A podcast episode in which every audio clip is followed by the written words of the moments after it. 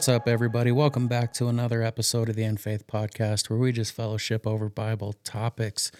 We are in the middle of Paul's journey. And to recap last week, um, we recall that, that Saul's road to Damascus, um, where he was kind of knocked down by a bright light and heard the voice of Jesus, you know, asking him why he was persecuting him. And Paul didn't quite know who that voice was until Jesus told him, you know, I'm Jesus, the one you're persecuting. And he ended up blinding Saul, making it so he couldn't see and he had to rely on not only other people, but I feel that he he did it also in a way to show him how to rely on on Jesus. Probably to show him. Probably to show him also who's in control, maybe. I mean, Jesus let him see a little power come out, you know. in kind of a semi graceful way, right? Yeah. I mean, for what Paul was doing. I mean, he's out there killing Christians and now he's blind. Right.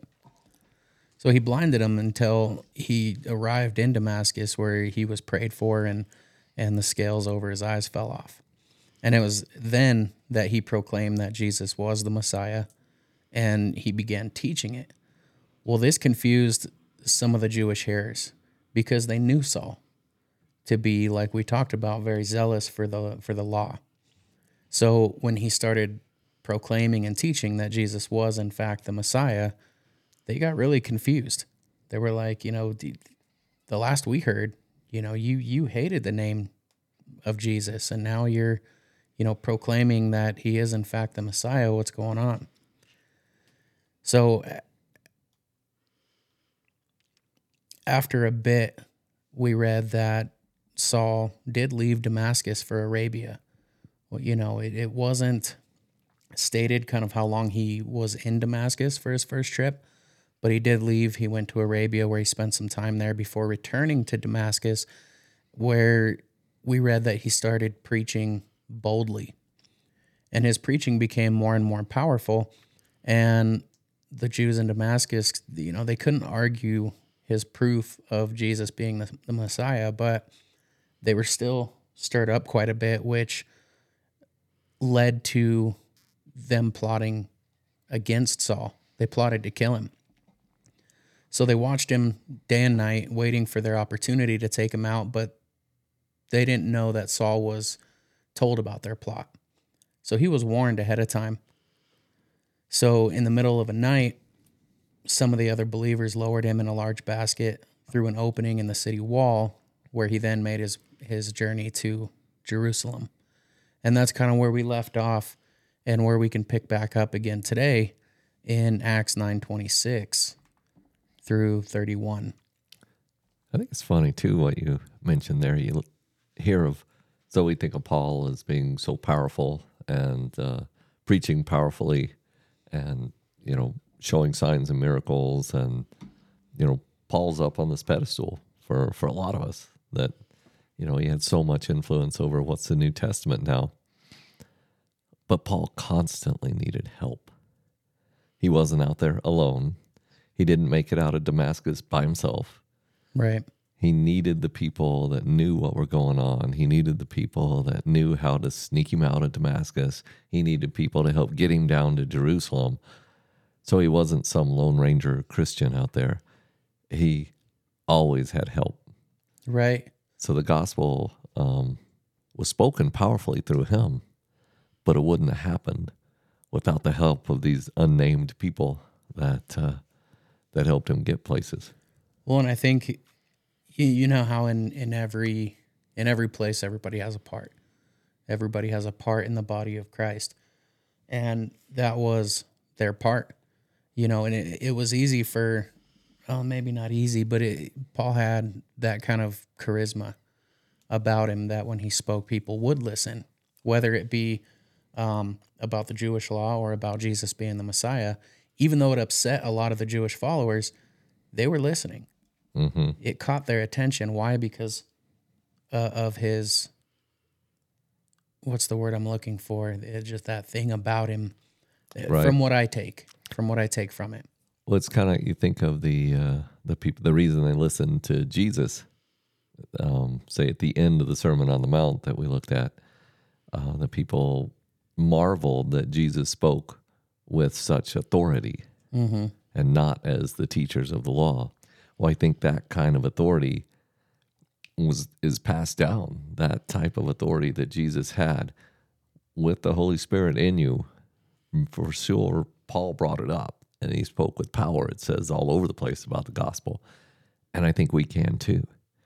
I think when we know without a doubt that God is the one sending us out and that He's in charge of making sure things work and they happen, then we also can speak powerfully about the gospel and about Jesus.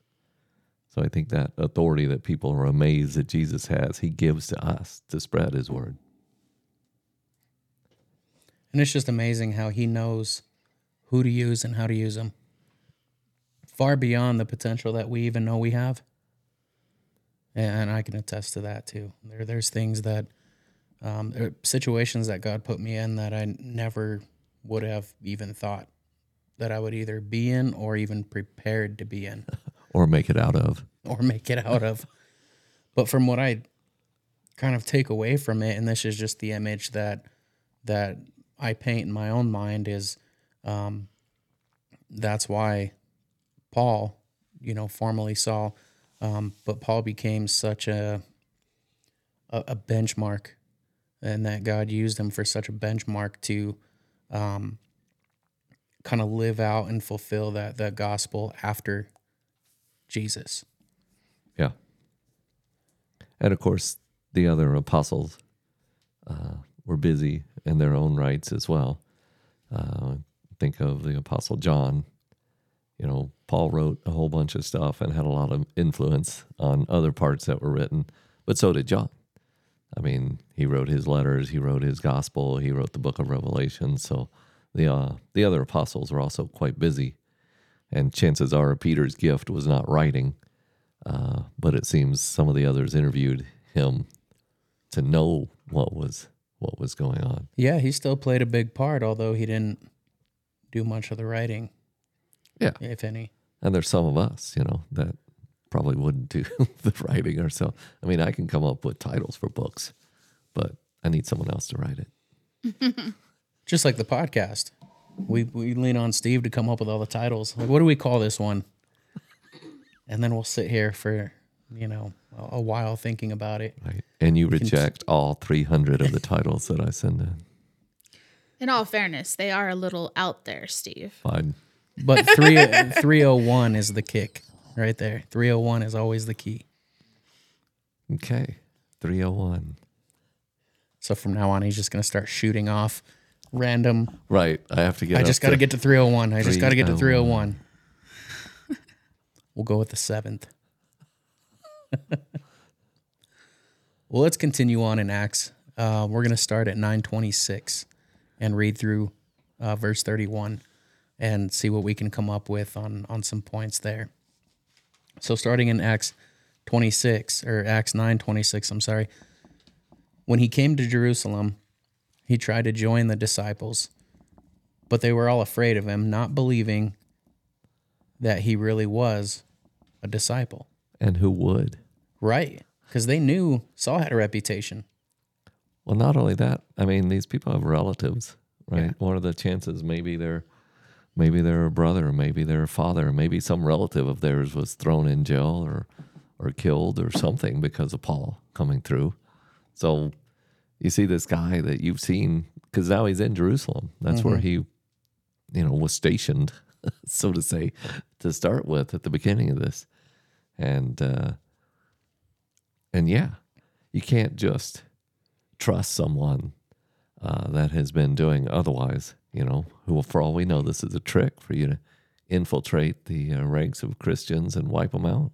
Right. Well, and to them, this seems like an overnight transition, which I guess in a way it was. But Three, three years is not that long. no, but the overnight transition as far as Saul going Yeah. through the road to Damascus, um, hearing from Jesus, seeing the light, um, being blinded all the way to being able to see again.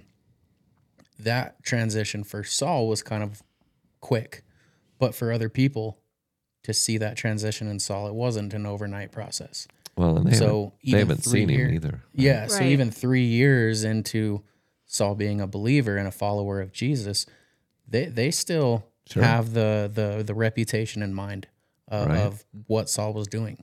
Well, if he threw my parents in jail, I would remember him in three years. Oh yeah. Yeah, for sure. And then uh, so I can understand how they're very very hesitant and, and afraid.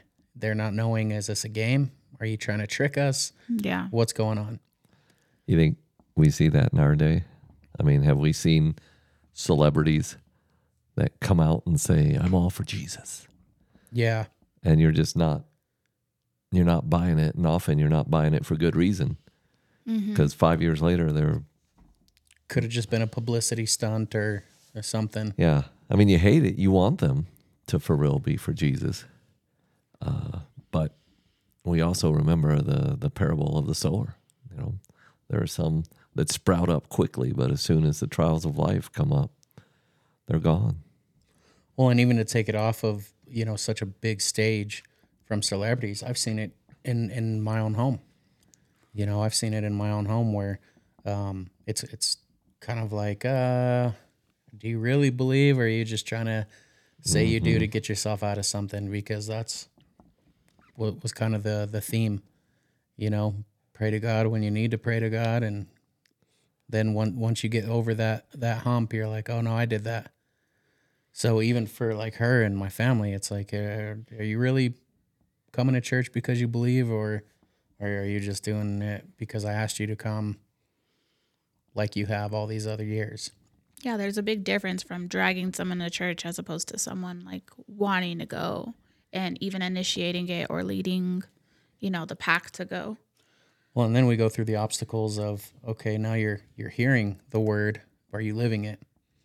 And even even though I think today that's that's still not a uh, something I can claim victory on, um, but they are kind of obstacles which I can relate to Saul of, you know, they're okay, so they're hearing that that Saul, who is soon going to be Paul, proclaim Jesus as the Messiah and start preaching it and following it and proclaiming it to those around him. But they're still hesitant of okay, well, you know this word now, but are you are you really living it? Because we don't know. We haven't been with you for the last three years. And now here you are, you just show up and you're trying to join the disciples. Mm-hmm. you know, so I could see how they're a little standoffish here. But continuing on in, in verse 27, but Barnabas took him and brought him to the apostles. He told them how Saul on his journey had seen the Lord and that the Lord had spoken to him, and how in Damascus he he had preached fearlessly in the name of Jesus. So Saul stayed with them and moved about freely in Jerusalem, speaking boldly in the name of the Lord. In verse 29, we continue He talked and debated with the Hellenistic Jews, but they tried to kill him. When the believers learned of, this, they took him down to Caesarea and sent him off to Tarsus. So we see that that theme hasn't changed just because he moved locations. They tried to kill him in Damascus. They plotted to kill him, so then they had to remove him from Damascus through a hole in the wall, take him to Jerusalem. He speaks boldly again in Jerusalem, so he's standing firm. It seems like he's standing firm on what he's preaching. showing that he truly believes that Jesus is the Messiah, right? But just because they, he moves locations doesn't make him more accepted. They're still not accepting um, what he's preaching, and then he's he's especially in the uh, the, the the Jewish communities. They, I'm sure, knew Paul. Even the the Hellenistic Jews, they knew Paul, and now, or they knew of Saul. Excuse me. Um, and now that he's kind of switched sides Mm. in their mind or in their point of view, they're not happy. Mm-mm. So now it seems like there's kind of a theme where everywhere he's going to preach boldly, they're trying to kill him. They're trying to take him out. And to me, what that that looks like is just like this day and age, when you're starting to do what God called you to do, you're gonna hit trials. You're gonna hit some obstacles. Now they may not be on the the scale of what what Saul was going through. You know, I don't know how many people are gonna try and kill us for But we may act like they're on that scale. we might. Well, my question is are they trying to kill him because he's preaching the word, or are they trying to kill him because of all the things that he did to them and their people? You know, all the, the killing and all of that for them once preaching or what have you. Well, so in 29, it says he talked and debated with the Hellenistic Jews, but they tried to kill him. So I think that's saying, you know, they're trying to kill him because he they're he's they're perceiving that he's preaching against their law. He's he's preaching against the Jewish law because they don't believe that Jesus was the Messiah.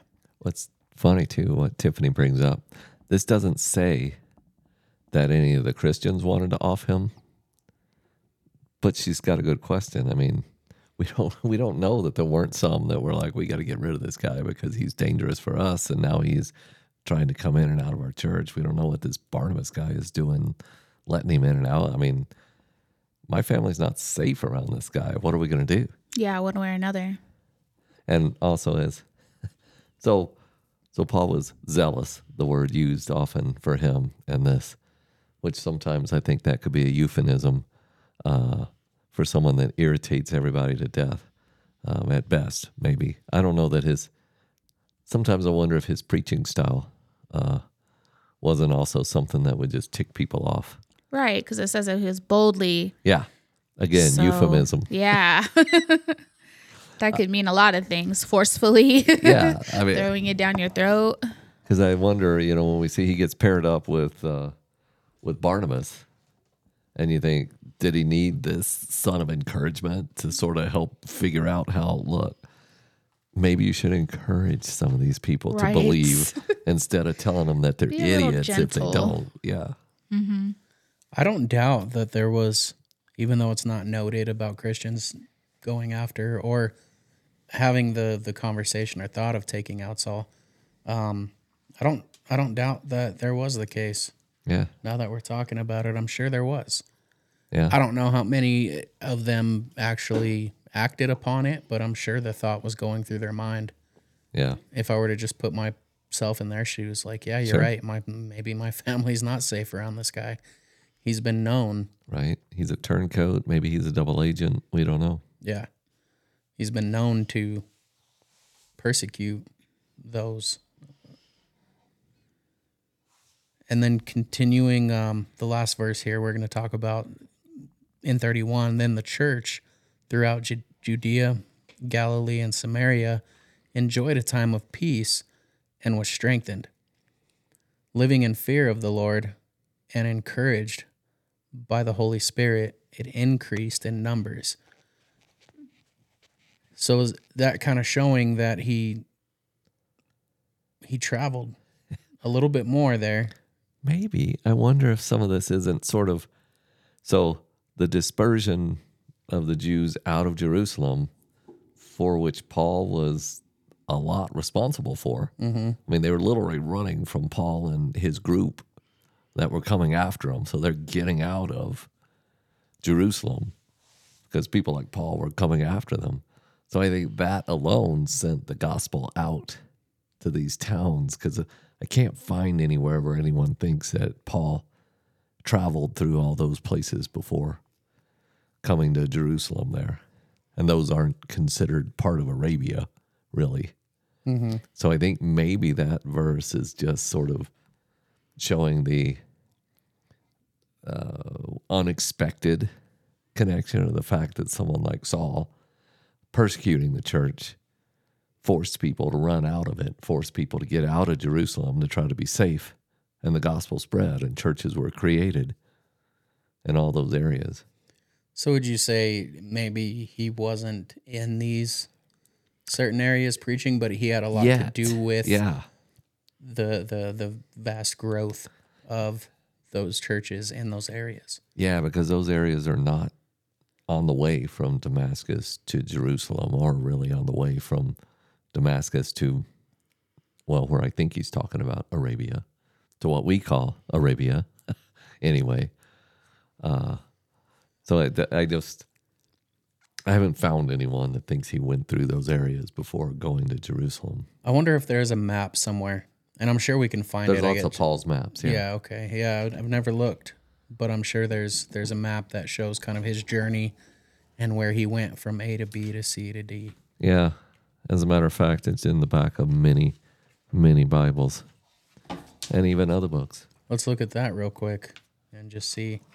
So, generally, what that first map that you're looking at sort of shows his early journeys, um, because they don't really call what he's done yet a missionary journey. Mm. When we get to chapter 13, is really where everybody starts talking about Paul's missions, his first, second, and third missions, and then he's sent to Rome as his final sort of go about. You know what's odd too is I'm looking, and if I'm looking at this right, okay, he he you can see him kind of going in in somewhat of a straight shot back and forth, up and down, north to south. But he'll he'll travel through land, but then he backtracks the same route but through the water. Because he keeps, keeps getting kicked out. So he, he can't go he can't, can't go, go back, back. the way that he came. He has to go through water There's people looking to get for him. back to the top here. And he knows how people are looking for him because that's what he used to do. Ah, It's like, I can't go the same route. They're going to be looking for me. So he almost even knew the ways to avoid because Yeah. all he had to do was think, He okay, had to where avoid would I go? what he would have done. Exactly. What's and so in that section we just looked at, we were introduced to Barnabas. We haven't really said a lot about Barnabas yet, but we actually first see him earlier in the book of Acts. And we had to backtrack that a little bit because we thought at first just reading in not not the entirety of Acts, but just reading into Paul's journey that this was the first time we were introduced to Barnabas. But you're right. After some digging, we went and traced it back to what Acts 434. Yeah, you know, and then starting there uh, in Acts four, they're describing the church in Jer- Jerusalem and how they lived. So starting at Acts four thirty four, it says there was not a needy person among them, among the Christians, for as many as were owners of lands or houses sold them and brought the proceeds of what was sold and laid it at the apostles' feet, and it was distributed to each as any had need. Thus Joseph, who was also called by the apostles Barnabas, which means son of encouragement, he was a Levite, a native of Cyprus. He sold a field that belonged to him and brought the money and laid it at the apostles' feet. And you know, to us, it doesn't sound like that much because we buy and sell houses and move up into a nicer house by selling the one we got and stuff like that. Uh, sometimes we inherit houses as how we're able to have a house or something. And certainly the idea of inheritance with property and houses for the Jews was a giant thing.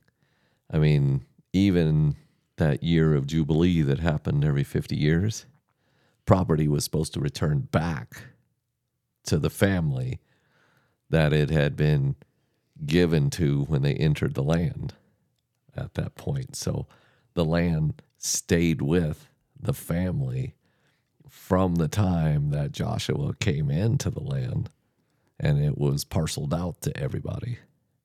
So it was a big deal.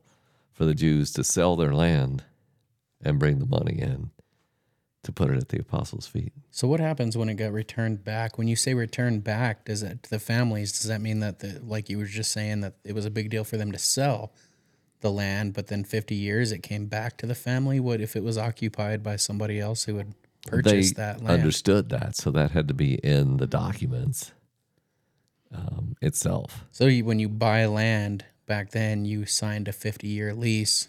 Yeah, In, in a it was really a lease. Yeah, if it wasn't your, which is sort of what is explained in the Old Testament more.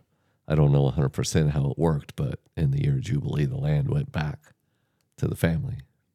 Wow. that's pretty interesting. Yeah. So, talking about Barnabas for a second. So, he was, when he's introduced, he's already a follower of Jesus, right? Or is he, He is. I mean, it doesn't flat out say it, but he may have been one of the 3,000 that came to belief at the day of Pentecost, a very early believer, which is interesting. He's a Levite. So the Levites were the workers in the temple. Um, the, the, the high priest, you know, was also a Levite, but specifically from the line of Aaron, Moses' brother. So, as a Levite, he very well knew the law. He was very much um, a Jew under the law, working in the temple, you know, whenever his time came. Well, so that's interesting too. The Levites didn't have land. I hadn't thought of that. They didn't have cities anyway.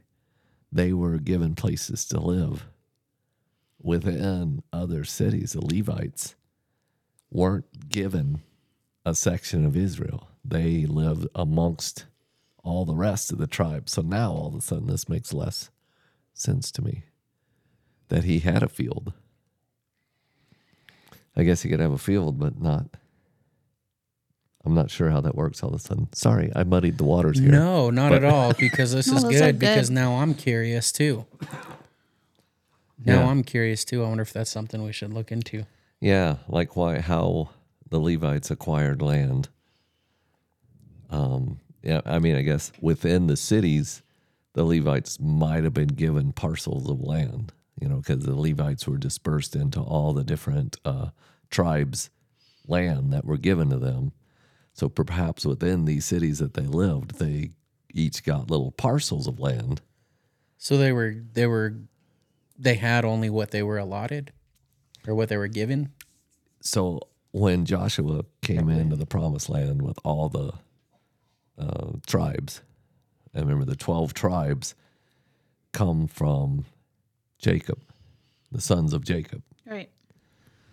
Now, the tribes were interesting uh, because there's 12 tribes, yet we're sitting here saying the Levites don't get anything. And you're like, well, how come there's not just 11 tribes? Because Joseph, his section, I guess, got split up between his two sons instead of to him. So that's Manasseh and Ephraim became two of the groups that got land instead of the Levites. The Levites didn't get a parcel of land when they came in, but Joseph's kids, Ephraim and Manasseh, got sections. And if we want to confuse it even more, there were some on the other side of the Jordan. so that It wasn't confusing enough. Right, right. So that like Manasseh, I believe, is cut in two, and part of it is on one side of the Jordan, and parts on the other, and and they were separate. But anyway, all of that there was a big connection to land uh, with the Jewish people, including going all the way back to what was allotted uh, them once they first got into the Promised Land. Sorry, that was our introduction to um, Barnabas whom, as we already know, becomes a important piece of Paul's missionary journeys. Well, and he is too, and that's why I wonder if there's more of a backstory on Barnabas, which I don't think there is. We, we get interested in, introduced to him uh, kind of officially for the first time back in in in Acts four. But I'm really curious now as to when we're talking about that he was already a believer and a follower of Jesus. when he was introduced to Saul, I wonder what his backstory is. If he was a part of the, one of the 3,000 that um, became a believer while Jesus was roaming the earth. But I always get kind of curious about beforehand, and we don't always get that story on certain people. But I feel like if they're big enough, if they played a big enough role to to be written in the Bible, I get curious about their backstory. Like, Well- and we only hear different pieces, so we hear kind of what what Saul's backstory is, and then his transition, Right. and then kind of what he did with that afterward. Um, but we don't necessarily get it on other, um, what I like to call kind of heavy hitters of the Bible. Well, and it's interesting too. So it says that uh, Barnabas was from Cyprus, uh, but he was a Levite. So, I mean, that in of itself was he. If he's a Le- Levite from Cyprus, he's got a long way to go to take his turn at the temple um, whenever that work is occurring. Um, I mean, it seems like there's more to all of this that he's not. Uh, he's not natively uh, Jerusalem. You know, he's not natively living there in Jerusalem. We don't know when he got there. Right. We don't know, like you were saying, we don't know if maybe he was around while while Jesus was walking the earth, or if he just believed at uh, Pentecost or somewhere early on. But he was already considered a big name in the church at the time that he uh, gave his money.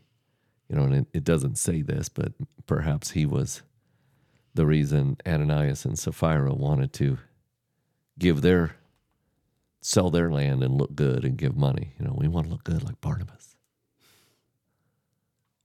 So where we ended at the end of nine is really him, you know, they're noting that the Hellenists in Jerusalem wanted to kill him. And so the other believers in uh, Jerusalem, again, just like in Damascus, you know, if it if Paul didn't have friends watching out for him, I mean, he wouldn't have made it out of Damascus. He's still got people watching out for him in Jerusalem. So he makes it out to Jerusalem. They walk him down to Caesarea. And it this is just a side note. For me, it's always hard reading the Bible where they keep saying down, we're taking we're going down to this, that, and the other. In the US, or at least in my way of thinking, when somebody says down, they mean we're going south. Yeah. But when they talk in the Bible, because Jerusalem was is like a high point in Israel. So they're literally just talking about leaving Jerusalem and going down like to the plain to where it's flat. Oh, okay. So so going down, like in this case, well, Caesarea is north of uh, of Jerusalem, but uh, they say going down because they're leaving the mount that uh, Jerusalem's on and and going down. So that makes sense. yeah, so I would they- think about it the same way, though. yeah, because we going live in. America, we say down, you know, Or going, going up south. to, right. We're going down into Mexico. We go up to Wyoming. or if That's we're how we going east and west, we'll say over. we went over to, or we're heading over to Florida, heading Yeah. over to California, heading heading down to Texas, Yeah, up to Nebraska. I'm gonna use Nebraska just because that's what's playing in the background here. Oh, interesting. Go Huskers. So anyway, they get him as far as Caesarea, and Caesarea he doesn't say this, but he hops a boat to go to Tarsus. I'm sure. Uh, maybe he doesn't. Maybe he takes other transportation across the land to get to Tarsus. But uh, so Paul goes back to where he's from after Jerusalem. Do we have any coverage on what what he did while he was in Tarsus? I haven't found anything. We have, like you were getting that- over to the chapter 11, talks about, you know, the fact that, uh, that Barnabas goes and finds him in Tarsus. Right. But Okay. those who put timelines together for the Bible You said he was in Tarsus for about three years, probably Well- estimated. From all the stuff that I was reading and watching, uh, an estimate of three years is what they gave to Arabia. Oh, okay. And then they give an estimate of seven years that he might have been in Tarsus before uh, Barnabas goes and finds him, which is in Acts 11, starting at verse 19. So I wonder that's a long time to be somewhere and not have much noted on it, but we don't have much noted on what happened in Arabia either. But then we can kind of guesstimate that he spent some time in prayer over there and in in uh, meditation and and reflection of his current life events Well, because that's a huge transition. I, I can see living your life one way for so long and then being kind of uh, headstrong and, and the word that comes up is zealous for so long and then just in a split second hearing the voice of Jesus and your whole world, everything you thought you knew is flipped upside down. So I can see him being in Arabia to kind of uh, escape all the chaos and really meditate on what God has for him and what Jesus is directing him to do. And that again, that's just kind of my own understanding of it and my perception. I guess some of what I was thinking, um, you know, we got 30 years of Jesus' life that, well, not full 30 years. We see flashes of his childhood. So the Bible tells us what we need to know, and we as people like to theorize um, on. We love to get in on what we want to know, Yeah, and we love to. Um, and we will spend hours researching something we want to know and not need to know and then never find it. And usually those things we're researching have to do with some sort of conspiracy theory. So, um, but yeah, we like to theorize on on areas we don't know, but the Bible has told us what we need to know. So, what, whatever, um, whatever he was doing in Tarsus, I mean, we at least think he was maturing, you know, in his Christianity because you know and maybe that's true of a lot of us where you first come to faith and everything is brand new and your whole world has changed and you want to tell people i mean i remember telling people when i was first believing and i was telling them wow oh, that's this great thing and the holy spirit is there and you can feel it you know and my friends were like steve you're wigging me out okay like Too much too soon. yeah. so, I mean, I could just see that with Paul as well. You know, he's, you know, and maybe why he gets keep gets gets keep, keeps getting kicked out of places. You know, because his zealousness. Uh, I don't know. I don't know if it's close to violence or what, but you know, he was out throwing people in jail and stuff before, and so. Now that he's turned to the other side, he might be saying the same thing. He might have been a turn and burn preacher, you know. He had to calm that down a little bit while he was in Tarsus. Yeah, and I think you're right too. If we were going to go back to, you know, why what he was doing in Arabia, um, as you said, well, he could have been over there maturing into his Christianity, and it, I wonder if God has, you know, so, something special in mind when it came to Arabia, because we did look back into it over um, a little bit of research, some commentary, and there was kind of a theme of a lot of people that that God used went to Arabia prior to their preaching. Well, and by Arabia, we're just saying to another place, like a desert. Like even Jesus went out into the desert for 40 days before his ministry started. right. So, yeah, a lot of God sort of sends a lot of people out to be in the desert place or be somewhere on their own to get matured. And it makes so much sense too to be prepared like that Yeah. because you get sent out into the middle and nowhere by yourself. Right. No, no noise, no chaos, no, um, n- nothing going on around you. Just you and Jesus, you and God, right there Right. in the middle of nowhere and in the desert too. You got to think you're not just in the middle of a peaceful place where you can drown out all the noise. That you're in the middle of the desert. Right. So not only is that a, a, a- place that you're by yourself where you can really meditate on what, what God is speaking to you, but I feel like that's a place of trial too. Yeah. A place where you really need to be reliant You got to focus on in the middle of the desert, no water, mm-hmm. it's hot, and you know, we're we're in Colorado, so hot here isn't necessarily hot in the middle of an Arabian desert or any other desert for that matter, you know. So I can only imagine.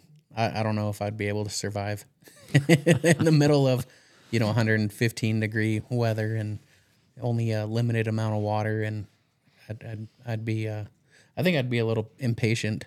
Yeah. I don't, I don't know if I'd pass that test. Like God, come on, I'm I'm burning here. What? I'm not sure that's the what word I would for use. me? What? Impatient. I would. I think I'd get impatient. I Like, think all you'd right, be what do you pretty have? angry. What do you have for me? Mm, Yeah. Just give it to me and get me out of here. Yep. It, heat changes people. That's Let's just true. put it that way.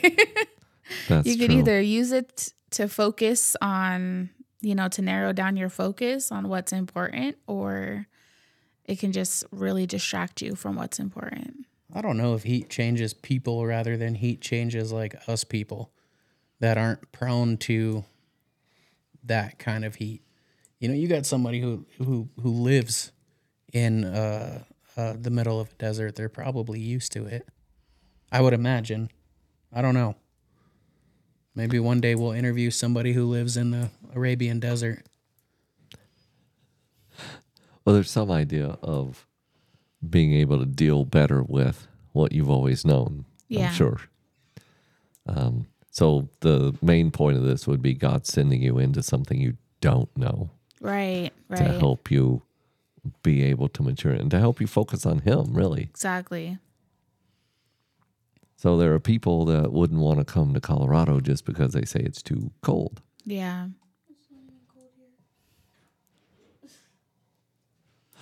Yeah, so um, anything different, I guess, is is what it is. Anything to force you to uh, actually pay attention to God. I feel like that's a common theme, right? God's going to use whatever he can to get your attention. Yeah, You know. use everything, everything, even the things that we perceive as, you know, a trial or um, a, something negative, you know, negative impact, or even a tragic event, can be used, and God can and will use it for His glory. hmm And I think it takes a while for us to realize that yeah, and to get into that mindset and we tend to focus on the the the event rather than what God is doing in the midst of that event. yeah, and sort of the other side of it, what we might do as we focus on the event. If we're unhappy about the event, we can end up being focused on the whys. Why God? Why did this happen? Why are you putting me here? Why would you? I mean, and we, you can just keep digging in your whys, you know? And I don't see that much with with Paul. No, It's not noted I that mean- he really goes against or not I don't want to say goes against but questions what God's doing. no, he immediately says, Lord, who are you, Lord? When he hears the voice, Saul, Saul, why do you persecute me? Who are you, Lord? I'm Jesus, whom you persecute. Well, even as we get into get in further into Paul's journey and Paul's story, it I don't think we're going to see much of any question. But I think again that has a lot to do with some of these events where he goes to another place and we don't hear anything about it. I think that's where, you said, you know, maybe he was maturing in, into his Christianity in that place, and that's where we get the new Paul, and we get, and that that's how we get the uh, the obedience that he has for God, and not only that, he his reliance on God too, because not to jump too far ahead, but I mean, throughout Paul's journey, he's getting locked up left and right, and, and instead of wondering, okay, well, that didn't go as planned. If I was doing what I was supposed to be doing, or you were really with me, Mm-hmm. why am I in a jail cell?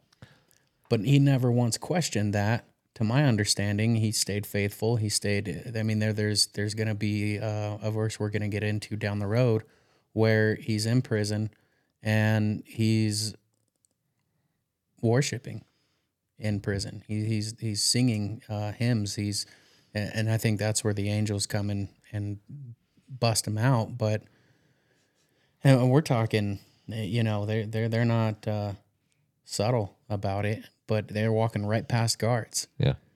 who aren't asleep. They're not in any trance. They he just walks right by them Right. and goes unnoticed. Does he wave his hand and say, You will let me go? Maybe Okay. It's not noted, but I mean, we can let your imagination run a little wild, right? It's not a lot of imagination for me to come up with a Jedi mind trick. Doesn't take much, huh? But that's a Harry that's, Potter cloak on. Okay. the invisibility. That's but that's that's way down the line of of Paul's journey. If we go back and we look at the church in Antioch in uh 1119 Why did we go back to eleven?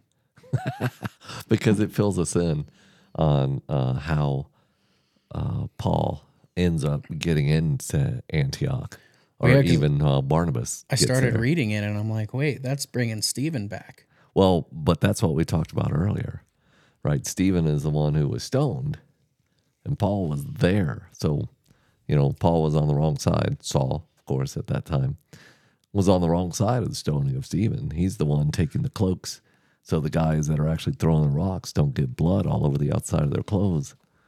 Um, and he's looking over the cloaks while they're doing that, and it even says, uh, forget which chapter, but earlier in Acts that. Uh, Paul was in agreement with that.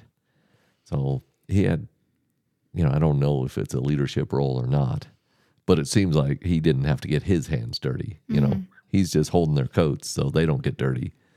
Uh, but he's not the one slinging the rock. So he's, to me, in our culture anyway, that means he's over the guys that are slinging the rocks. right. the people that are actually doing the work um, is who he's over. Well, and we can see his opinion mattered too. What he Yeah. supported, what he didn't was a huge deal. Right. So when they asked him, "Do you support this?" and he says yes, that there's something to show for his green light. Yeah. Yeah. Because, I mean, he was the one that went to the leaders and got paperwork that said, yeah, you're uh, absolutely legal for you to go out and hunt down these Christians and uh, bring them back or kill them or whatever you got to do. Just distinguish them. So that wasn't the right word, by the way. so, so yeah, that's a, that's why we end up going then to look at. We're looking here in, in 11 because it fills us in sort of on how Paul and Barnabas get back together. Of course, he's still Saul. And from what I was looking at too, Paul is kind of like just his Roman name rather than it being a big name change. Right. So there was his, his Hebrew name and his Roman name, but Yeah. the the change takes place because of his reputation with one over another. But I wonder too, I mean, like for people outside of the Jewish community in Tarsus, was he always known as Paul? I don't know. Mm. That's something It's to a good think about. question. Yeah. Yeah. Because, of course, he was named after the first king of Israel, Saul. Mm. So I wonder if you're right there. I don't know. If it has something to do with These are just, just the area. Thoughts that fly in my head as we're talking. You're not the only one. When I'm reading the Bible, I there's so many questions that pop up, and not all of them can be answered. But again, that goes back to you know what we were talking about, how the Bible gives us only what we need to know on these events. But that doesn't mean our curiosity doesn't run wild, and I'm sure we're not the only ones. I can bet we're not the only ones that um, have an imagine, imagination that runs wild when we start thinking of questions, because that's just our human nature. We want to know. right. We want to know the facts on everything. And we're not always given that because if we were given everything, where would faith and trust come into play? Yeah. And, and like you mentioned, our, our human nature also, we automatically put ourselves in situations, you know, and of course, we like to think of ourselves as being people that would do the right thing and we would stand up and do all this, that, and the other. Yeah, but those are different times. well, It's also different today, right? Yeah. I mean, there's been plenty of times that uh, I would have hoped I would have reacted better than I did right. uh, for something. But um, I just feel like back in the day, they handled things a little bit harsher than nowadays, where there's a little bit more leniency. Um, you have that freedom of speech, whereas you know you would get stoned for being Christian. You know what I mean? Like back in the day. Back in so the it's day, like yeah. it's hard for people to want to speak up because they don't want to die over their opinion. Well, also, I guess, much like today in Israel, in Israel of uh, Saul and Paul's day, um, they had to defend Israel because they're surrounded by enemies everywhere. Yeah. So, you know, freedom of speech can turn into a riot in in a hurry, I guess. And it seems like that's what they were worried about with Jesus as well. That uh, certainly the Romans, you know, were worried uh, because it happened on a regular basis. You know, we even see in like the book of Maccabees, uh, the Maccabean revolutionaries that uh, came against Rome and stuff. That uh, it was it was real, you know. So yeah, so with all that burning underneath, you know, you had the two sides. You had these uh, the Jews like Paul, the Pharisees that were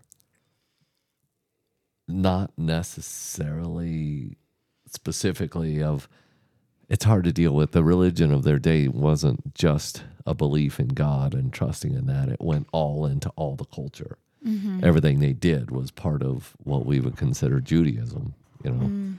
And so you've got those the political even sides that are going on where the pharisees are so staunchly against being ruled by the romans and uh, the romans are so anyhow all of that thrown together Yeah. being able to speak freely uh, wasn't looked at,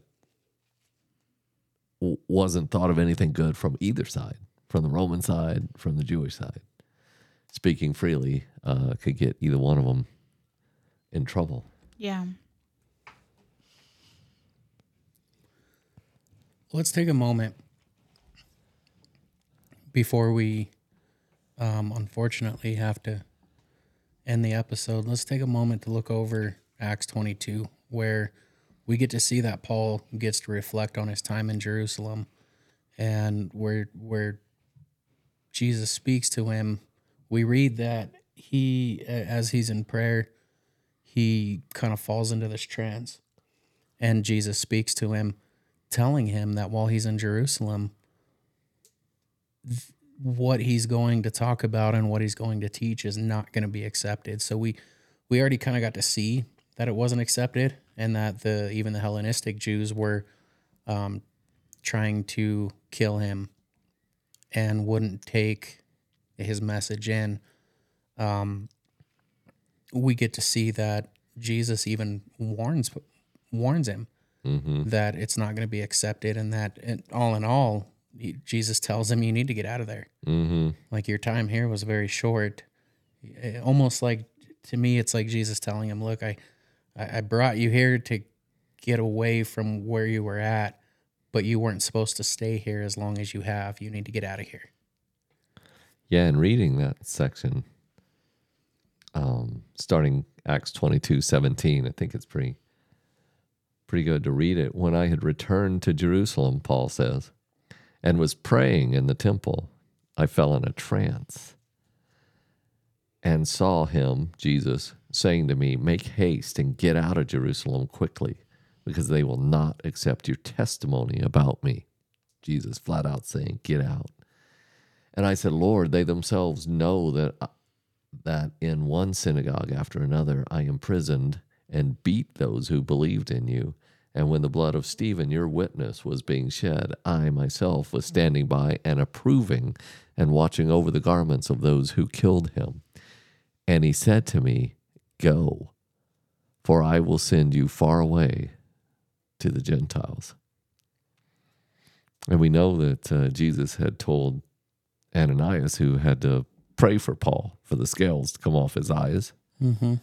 that Jesus had told Ananias that Paul was his chosen instrument to take uh, the gospel to the Gentiles and that Paul would suffer many things to spread that word. So, yeah, Jesus again and again is directly um, directing Paul in his journeys and where to go.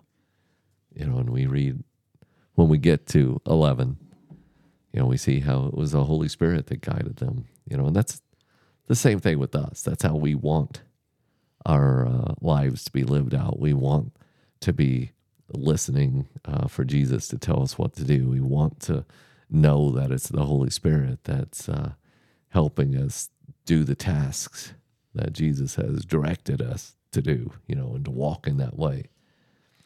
So, really, the things haven't changed from the way that Paul was guided. Uh, perhaps he was just better singularly focused, you know, than than we are. Uh, probably many of us haven't spent our time in Arabia or Tarsus to get to that place of just being focused on the work of the kingdom, you know, and doing what he's called us to do, which, you know, Jesus promised, you know, do the work of the kingdom, and I will then add everything else. You stay focused on the work of the kingdom. I'll add the rest. Don't even worry about it. Mm-hmm. And we got to believe that. The I'll add the rest. we have to really believe, you know, to to have that singular focus. Well, and we tend to do it backwards. You know, we tend to say, okay, yeah. Once get I'm settled here, in my yeah. job and have I'll a take the family, then I'll then I'll live for you, Jesus. That's what I'll do. then I will. Or uh, just get me here, get me through this, get me here, and once I'm settled in, then I'll take the rest. Yeah, yeah. When I'm- Instead of allowing God to take the rest, I'll handle the rest. It's no, God, I'll handle the rest. And then we're we're stuck in this right, this idea of why are we struggling so much? Well, you almost think you're going to hear a voice that says, "You can't handle the rest." yeah. even if we did, what would we do with it? We don't. We wouldn't know. Without God, we don't have a clue. We don't. Without it- God, we're going to focus on ourselves and ourselves only, and do whatever feels good, do whatever makes us look good. That's all we're going to do. But what's our natural reaction to somebody telling us we can't do something? Rebel. if it's if it's something we want to do, we're like, oh yeah, I can. If it's something we don't really want to do anyway, we'll just say it's stupid. I'm not going to do that. Yeah. And either way, taking control it's of all that, about yeah, me either way. taking control of that ends us nowhere. And and we've gotten to see that. I mean, firsthand. Well, that's all the time we have for this week, and we thank you so much for joining us and just being a part of this in faith family. We ask that you uh, join us again next week as we continue out Paul's journey. And if you haven't already and you want to receive notifications of when new episodes post, um, wherever you stream your podcast, go ahead and follow the channel. Before we end this episode, I just want to give everybody listening, anybody listening who just doesn't feel that they're right with God or haven't come to God yet, haven't proclaimed Jesus as their Lord and Savior, to just repeat this prayer along with me. So, Lord Jesus, I confess my sins and ask for your forgiveness. Please come into my heart as my Lord and Savior. Take complete control of my life and help me walk in your footsteps daily by the power of the Holy Spirit. And thank you, Lord, for your free gift of salvation and for answering my prayers. We thank you and we praise you in Jesus' name.